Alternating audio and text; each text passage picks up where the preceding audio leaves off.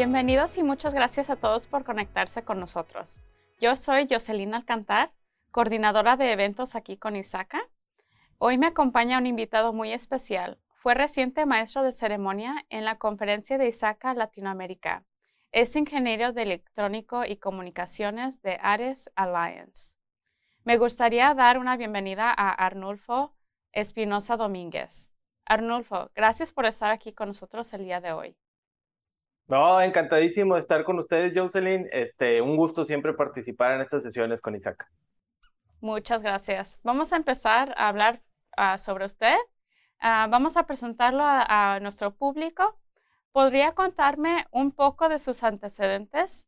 ¿De dónde vienes? ¿Tu trayectoria educativa? ¿A qué se dedica ahora profesionalmente? Claro, Jocelyn. Yo soy de Monterrey, México, una ciudad conocida como la capital industrial de nuestro país, de México. Es una ciudad con aproximadamente 6 millones de habitantes. Está a 200 kilómetros con la frontera de, Texas. Eh, como bien dijiste, estudié una ingeniería en electrónica y comunicaciones, este, aunque ejerzo más la parte de sistemas, no la parte electrónica. Eh, actualmente eh, tengo varias asignaciones. Soy director de auditoría de tecnología y, e investigaciones en uno de los grupos financieros más importantes de México. Soy vicepresidente eh, actualmente en el capítulo de ISACA Monterrey. Soy instructor acreditado para varias de las certificaciones de ISACA, catedrático de licenciatura y maestría en, en varias de las universidades más importantes de México. Soy presidente del Comité de Ciberseguridad y Tecnología este, en una de las asociaciones más grandes de este, eh, especialistas en finanzas en, en, México y presido y soy consejero independiente en diversos este, comités de auditoría, riesgos, ciberseguridad. Además, soy presidente de Ares Alliance, evangelista de Isaac Internacional y conocido globalmente como el auditor. Claro que sí. Wow, tienes muchas, este, mucha experiencia y mucho que contarnos aquí con nosotros hoy. Uh, evidentemente, de niños hemos tenido una idea diferente de lo que queríamos hacer cuando fuéramos mayores, ¿verdad? Uh, cuando eras pequeño, ¿qué querías, ¿a qué te querías dedicar?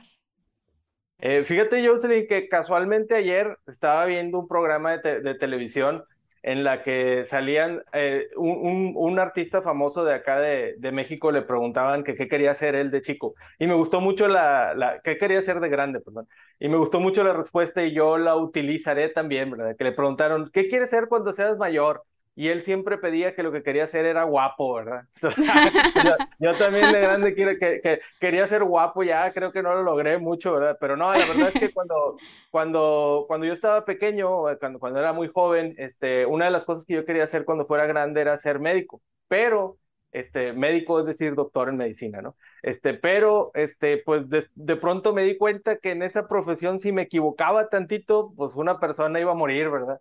Entonces dije yo, pues no, mejor me dedico a una, a una este, licenciatura, a una profesión menos riesgosa y dije, ¿sabes qué? Me voy a dedicar a sistemas. Así si me equivoco, pues una computadora es la que falla y no se muere nadie. Pero Jocelyn, este, re recientemente, ahora con la Operational Technology y la convergencia con la TI, si falla la tecnología, también se puede poner en riesgo la vida humana, ¿verdad? Entonces, definitivamente en cualquiera de las dos profesiones, ahora que estoy en la profesión de, de, de sistemas, seguridad y aseguramiento de tecnologías, eh, pues me toca igual ser, ser igual de precavido para precisamente evitar esos importantes contratiempos. ¿verdad?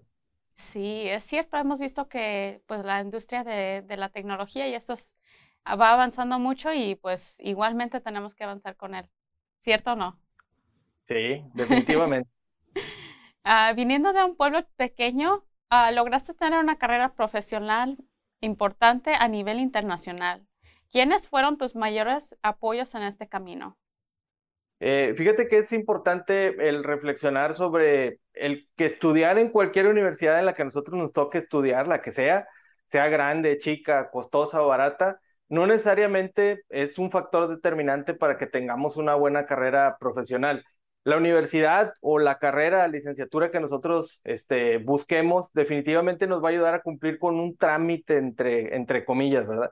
Que nos va a entregar un papel que nos va a ayudar a que una organización nos dé una oportunidad para trabajar ahí con ellos, ¿verdad? Y por cierto, eso cada vez cambia más, este, porque recientemente sabemos que muchas de las big techs o de las compañías grandes, ahora incluso grandes de tecnología, ahora presumen que muchas de las personas que trabajan en sus equipos ni siquiera tienen un, un título profesional, ¿verdad? Es decir, son personas en las que han confiado a pesar de no tener esta preparación tradicional y para allá estaremos este, eh, eh, pues apuntando todas las personas o el futuro de la, de, la academia, ¿verdad? En, fin, alguien te da esa oportunidad, pero ahora lo que te toca es demostrar en, el, en, tu carrera profesional tus habilidades y tu trabajo, ¿verdad? Mis mayores apoyos o las cosas que más me, me funcionaron o que más me ayudaron a tener éxito, el éxito cualesquiera que tenga en mi carrera, es definitivamente tengo que decir que mi familia, desde mis padres, este, eh, eh, que me ayudaron a dar la formación profesional y toda, toda mi familia en general que me ha apoyado en esta carrera, mis mentores o las personas que creyeron en mí cuando inicié mi, mi carrera profesional, quienes me dieron mis primeras oportunidades para demostrar este, mi talento, e Isaka. Tengo que decir que, que porque me dio credenciales globalmente reconocidas. Fíjate que hay un tema bien interesante que a mí me gusta reflexionar mucho sobre ello. Yo dije hace algunos minutos que soy ingeniero en electrónica y comunicaciones por una universidad de, México. Si yo menciono el nombre de esa universidad en cualquiera de las eh, muchas conferencias globales que tiene ISACA, yo te aseguro que de 100 personas que le pregunte, probablemente una la vaya a conocer. Si yo digo, soy ingeniero en electrónica y comunicaciones por tal universidad en México, van a decir, ah, bueno, a menos que yo mencione una universidad muy globalmente reconocida como varias de las que hay en Estados Unidos, casi nadie va a reconocer esa universidad. Y lo mismo pasaría con cualquier otra universidad de cualquier otro país. si le preguntas a una persona que no sea de ese país. Pero Isaka este, me, me, dio la oportunidad de tener una certificación, varias certificaciones globales. Y si yo digo que soy CISA en México, seré CISA en Estados Unidos, en Guatemala, en Europa y en cualquier lado del mundo, ¿verdad? Y eso definitivamente es algo que me ha ayudado mucho en mi carrera profesional. Sí, cierto. Siendo que ISACA es una asociación y una, organización global, pues le da ese, ese, esa oportunidad enorme, ¿verdad? Correcto. Sí. Y cuéntame, eh, ¿todavía este, te comunicas con esos mentores que tuviste en la universidad y claro, pues obviamente todavía hablas con tus papás y con tu familia. Sí, sí, definitivamente con todos tengo una, una muy buena relación. Este, hasta la fecha sigo, sigo hablando con ellos, este, me siguen asesorando en mis trabajos actuales y en mi carrera, que espero que todavía falte mucho por recorrer este, en Isaca a nivel local todavía hay muchas cosas que hacer a nivel en la ciudad en la que vivo y a nivel internacional espero también este, pronto apoyar cada vez más. Bueno, pues espero que todos estén bien orgullosos de, usted y todo lo que ha logrado hasta este punto. Y lo que tiene que, y lo que tiene que por, por hacer también. Ah, bueno, si le preguntaríamos a tu mamá a qué te dedicas, ¿cómo lo explicaría ella? Fíjate que eso es una pregunta bien sencilla, ¿verdad? Porque si, le preguntaras a mi mamá eso, te va a decir que soy muy inteligente, muy guapo y muy alto, ¿verdad? Este, sí, claro, como todas las mamás. Además te voy a decir que cuando nací pesaba un montón de kilos y estaba bien cachetón y que las enfermeras me andaban jugando conmigo ahí cuando, cuando acaba de nacer. También te voy a decir que estudio mucho y que me, gustan mucho las tortugas ninja porque alguna vez me acompañó a ver una función de las tortugas ninja y me quedé viéndola como tres veces la película con ella cuando te podías quedar en, en los cines.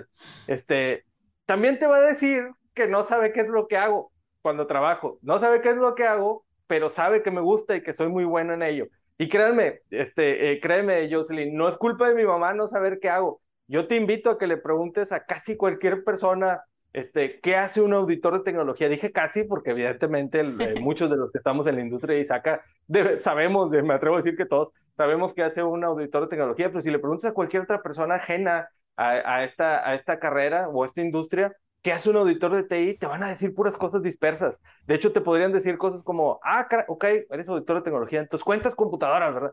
O te pueden decir también, ah, Rolfo, entonces tú eres especialista en ciberseguridad. Yo le respondería, sí, ah, ok, entonces tú eres un hacker, ¿verdad? Ayúdame a hackear la cuenta de mi amigo, ¿verdad? Porque siento que está diciendo cosas feas mías en las redes sociales. Ah, caray, ¿verdad? Entonces, eh, la verdad es que sabe, eh, sabe en general que me gusta lo que hago, sabe que soy bueno y pues le mando un beso a mi mamá donde sea que esté, ¿verdad? Ojalá, ojalá le voy a compartir este video este, y ella siempre me ha apoyado en todo lo que hago. Qué bueno, me da mucho gusto. ¿Recuerdas el momento en que te diste cuenta que estabas destinado a ser un profesional de ciberseguridad? Híjole, esa es una pregunta interesante y sí, y, y sí que lo recuerdo. Mira, yo recuerdo que fue cuando vi la primera computadora que mi cuñado llevó a su casa, este, cuando yo estaba muy pequeño, ya sabes, esas computadoras enormes que hacían muchísimo ruido para, para iniciar y que se tardaban muchísimo para iniciar y muchísimo para, para apagarse. Incluso te ponían una leyenda que decía, ya es seguro apagarme, ¿no? Entonces, bueno, sí, sí, me acuerdo de eso. sí, entonces, esa fue la primera vez que vi una computadora y recuerdo que, que mi cuñado este, me dijo, oye Arnulfo, pícale, es decir, en, en, en México le decimos pícale, pero es usa esa computadora este, y enséñame a jugar los juegos que trae ahí. Eso, eso me dijo en aquel tiempo. Ahora entiendo que él realmente sabía cómo jugarlos, lo que quería era que yo le perdiera el miedo y le aprendiera a mover a la, a la computadora. Y de ahí empecé a utilizarla mucho, esa computadora.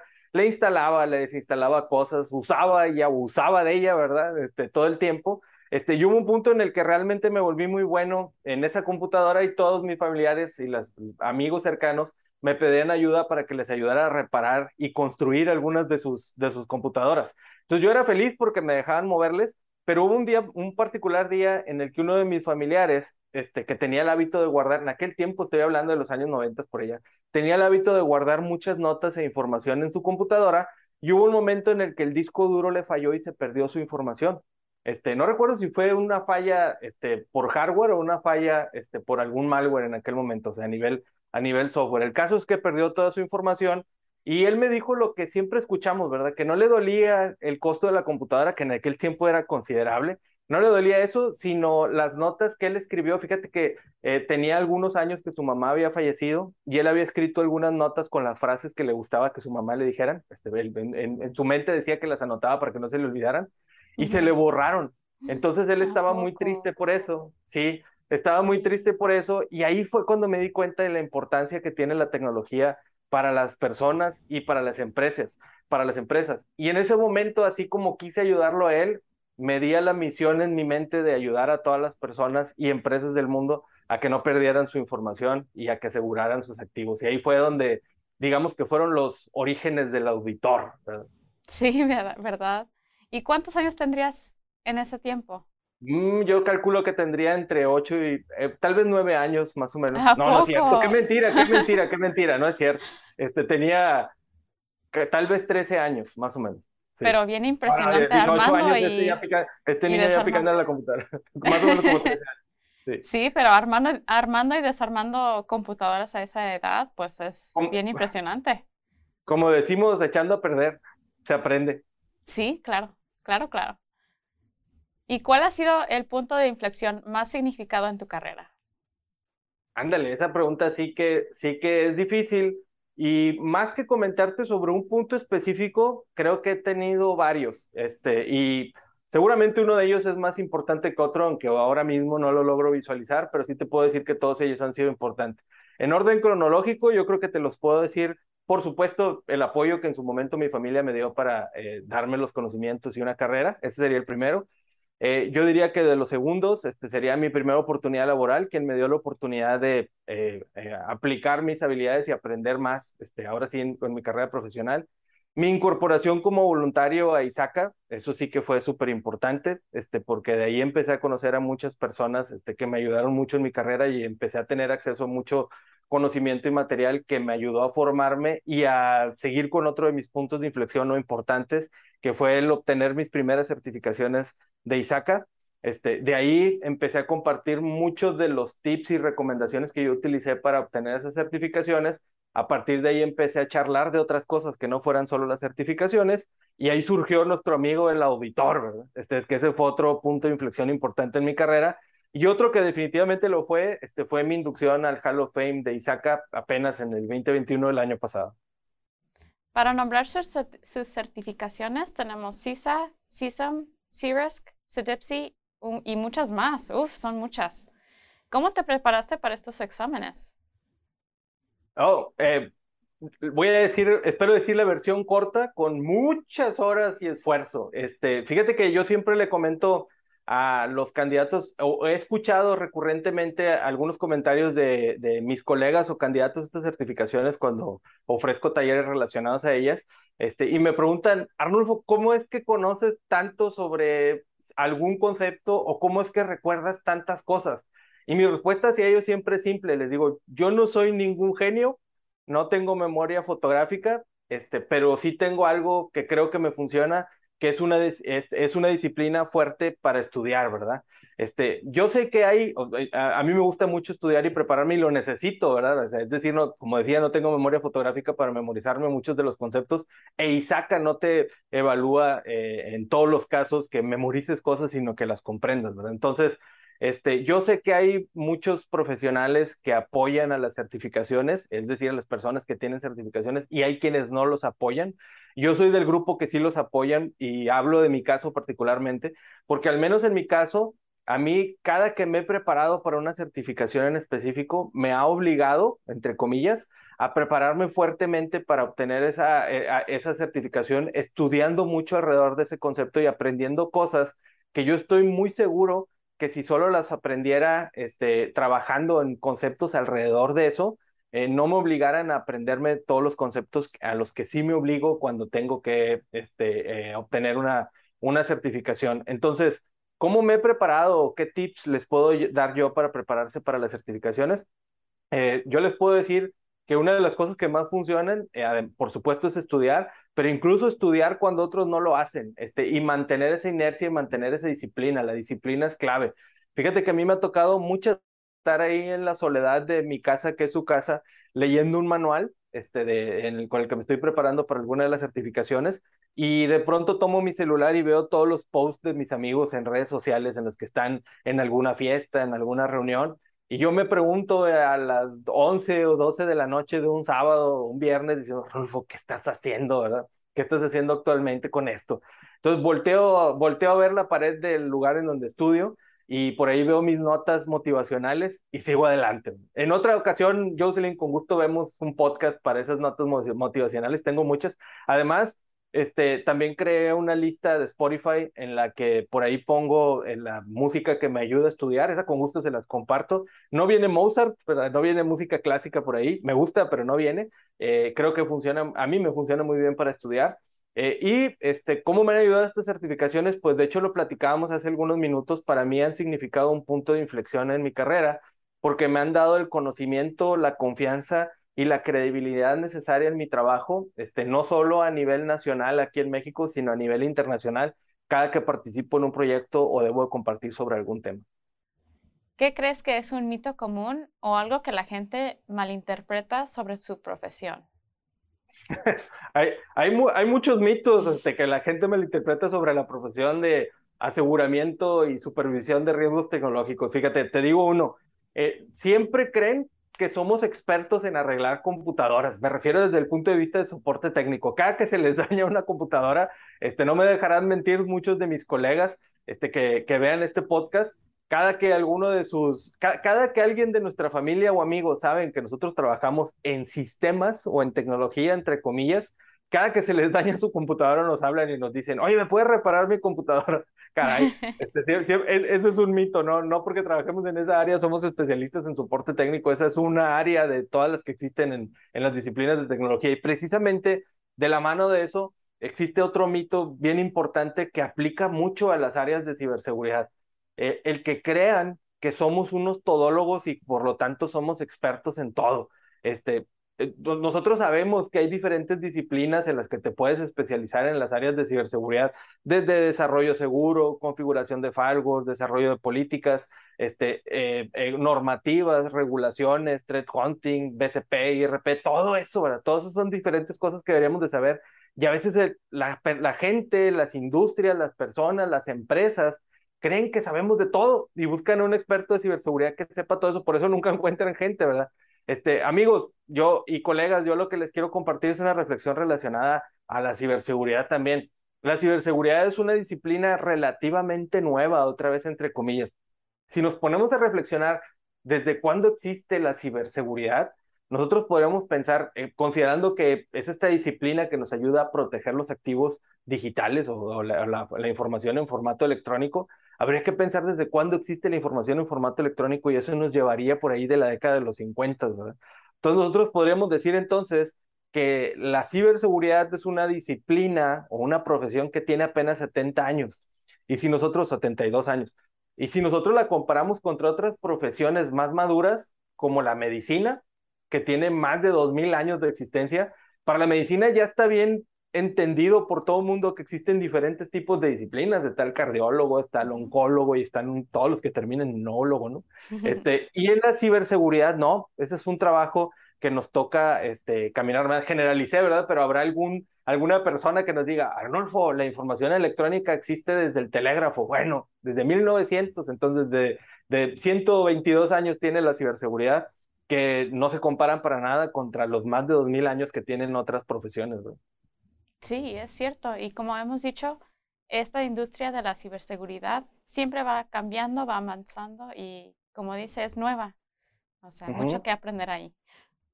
Arnulfo, sus logros son dignos de admiración. Usted es un conferencista internacional, un instructor acreditado, también es un asesor independiente, preside múltiples comités dentro de su industria, pero también es el vicepresidente y director del programa de ciberseguridad del capítulo de Monterrey de Isaca.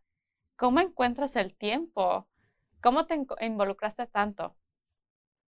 Jocelyn, la verdad es que nunca supe cuándo me involucré tanto, pero sí que lo he hecho, ¿verdad? Pues estoy bien metido en todos esos temas.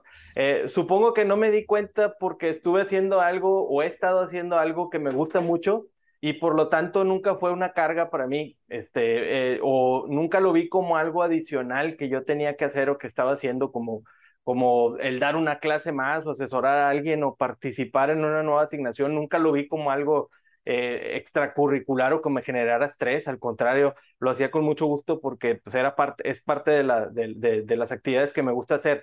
Lo que sí sé y que, y que tal vez esa sea la clave para involucrarse fuertemente en algo, es que aunque se escuche muy trillado como un cliché, este, debes de hacer siempre algo que te apasione y te guste, para que a partir de ahí puedas encontrarte en un lugar en el que puedas estar un sábado en la noche preparando una presentación que tienes que dar el lunes, en el que puedas estar en un avión trabajando durante cuatro horas en un vuelo largo porque vas a llegar a hacer una eh, conferencia, o en el que puedas estar en un hotel en Punta Cana, ya en la playa, eh, todo el día encerrado trabajando porque tienes que ponerte el día en tus pendientes de trabajo y a la vez preparar una presentación que tienes que dar el día siguiente. Eso es lo que se necesita, este, el, estar apasionado para poderte involucrar este, muchísimo y eh, buscar tener cualquier logro que busques en tu carrera profesional o involucrarte en diversos temas, este, como lo hacemos muchos profesionales.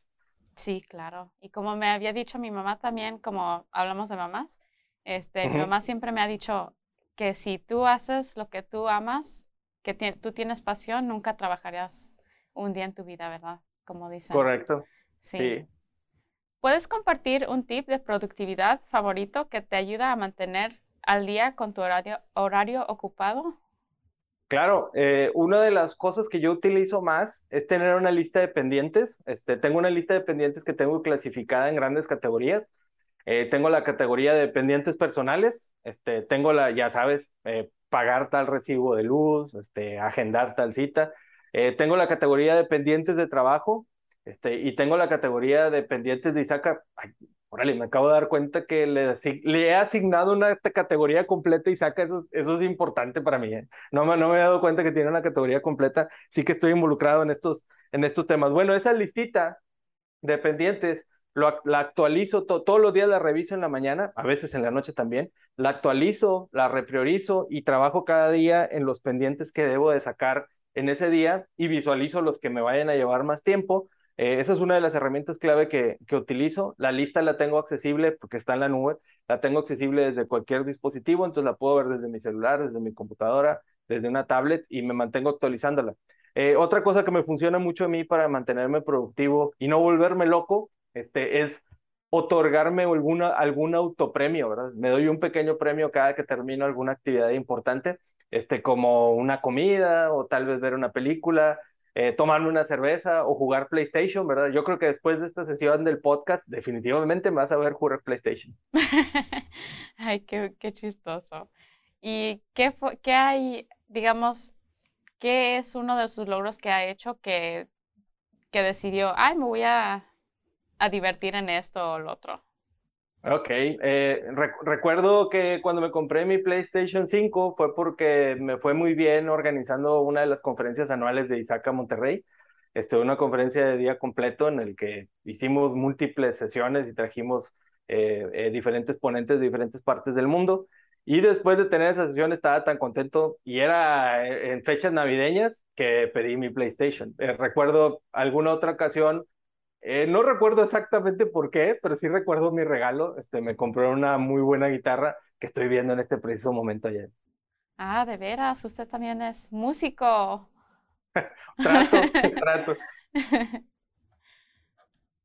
Bueno, volviendo al tema de, de, la ciberseguridad, ¿cuál es un consejo que podría compartir a la próxima generación de líderes de ciberseguridad para ayudarles a prepararse para su futuro?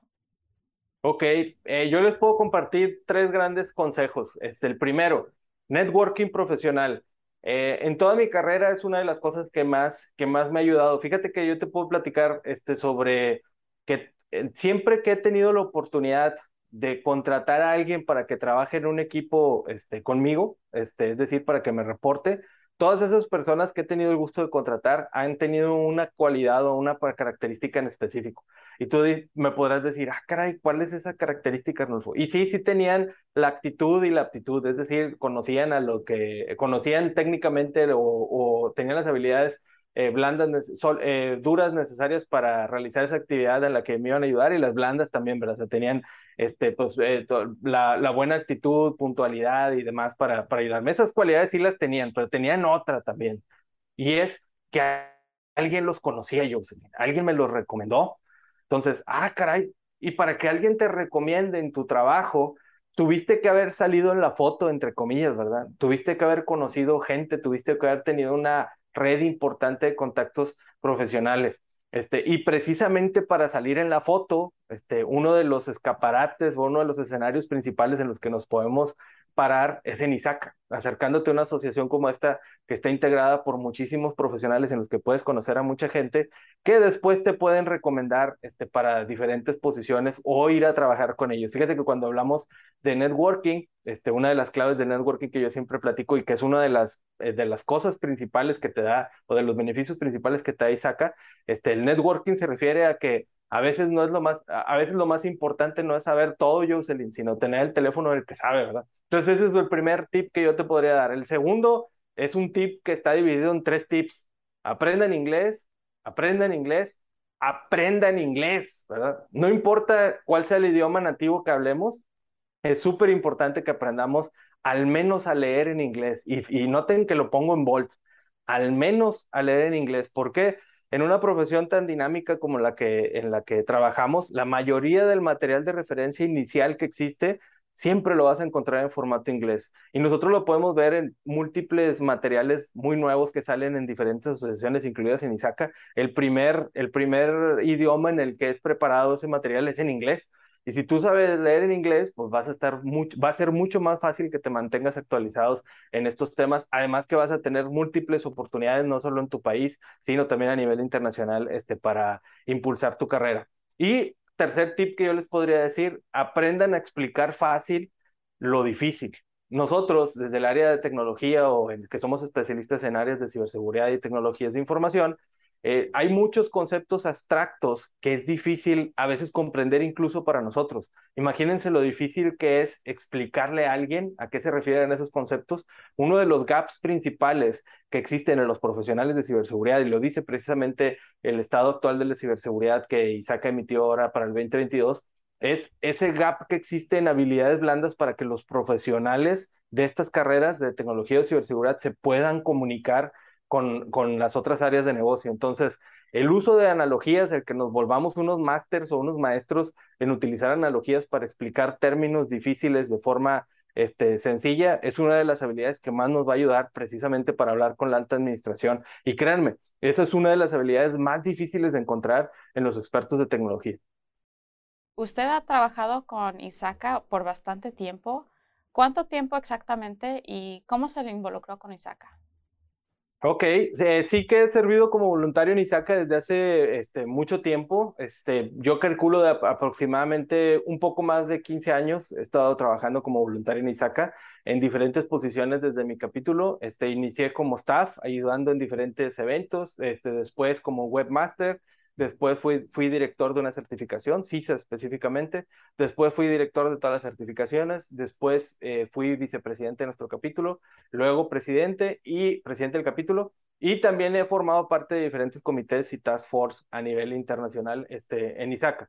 ¿Cómo me involucré en ISACA? Es por invitación, porque la verdad, Jocelyn, es que en mi tiempo, cuando yo estudié en la universidad, ningún maestro, ningún profesor, ningún profesional me dijo que existía ISACA. Y eso es algo que durante toda mi carrera eh, como, como líder de capítulo en ISACA he tratado de, de atender o remediar. ¿Cómo? acercando a nuestro capítulo y a quien sea que conozca de otros capítulos, invitándolos a que se acerquen a las universidades eh, y den charlas hacia, los, hacia las nuevas generaciones o los, a, los, a, los, a los alumnos o estudiantes que están próximos a ser la nueva generación de profesionales en tecnología y ciberseguridad, a que conozcan a ISACA, a que conozcan los beneficios este, que, puedan, que pueden obtener a través de, de, de, acercarse a una asociación como, como, como ISACA y cómo podrían potenciar su carrera con ella.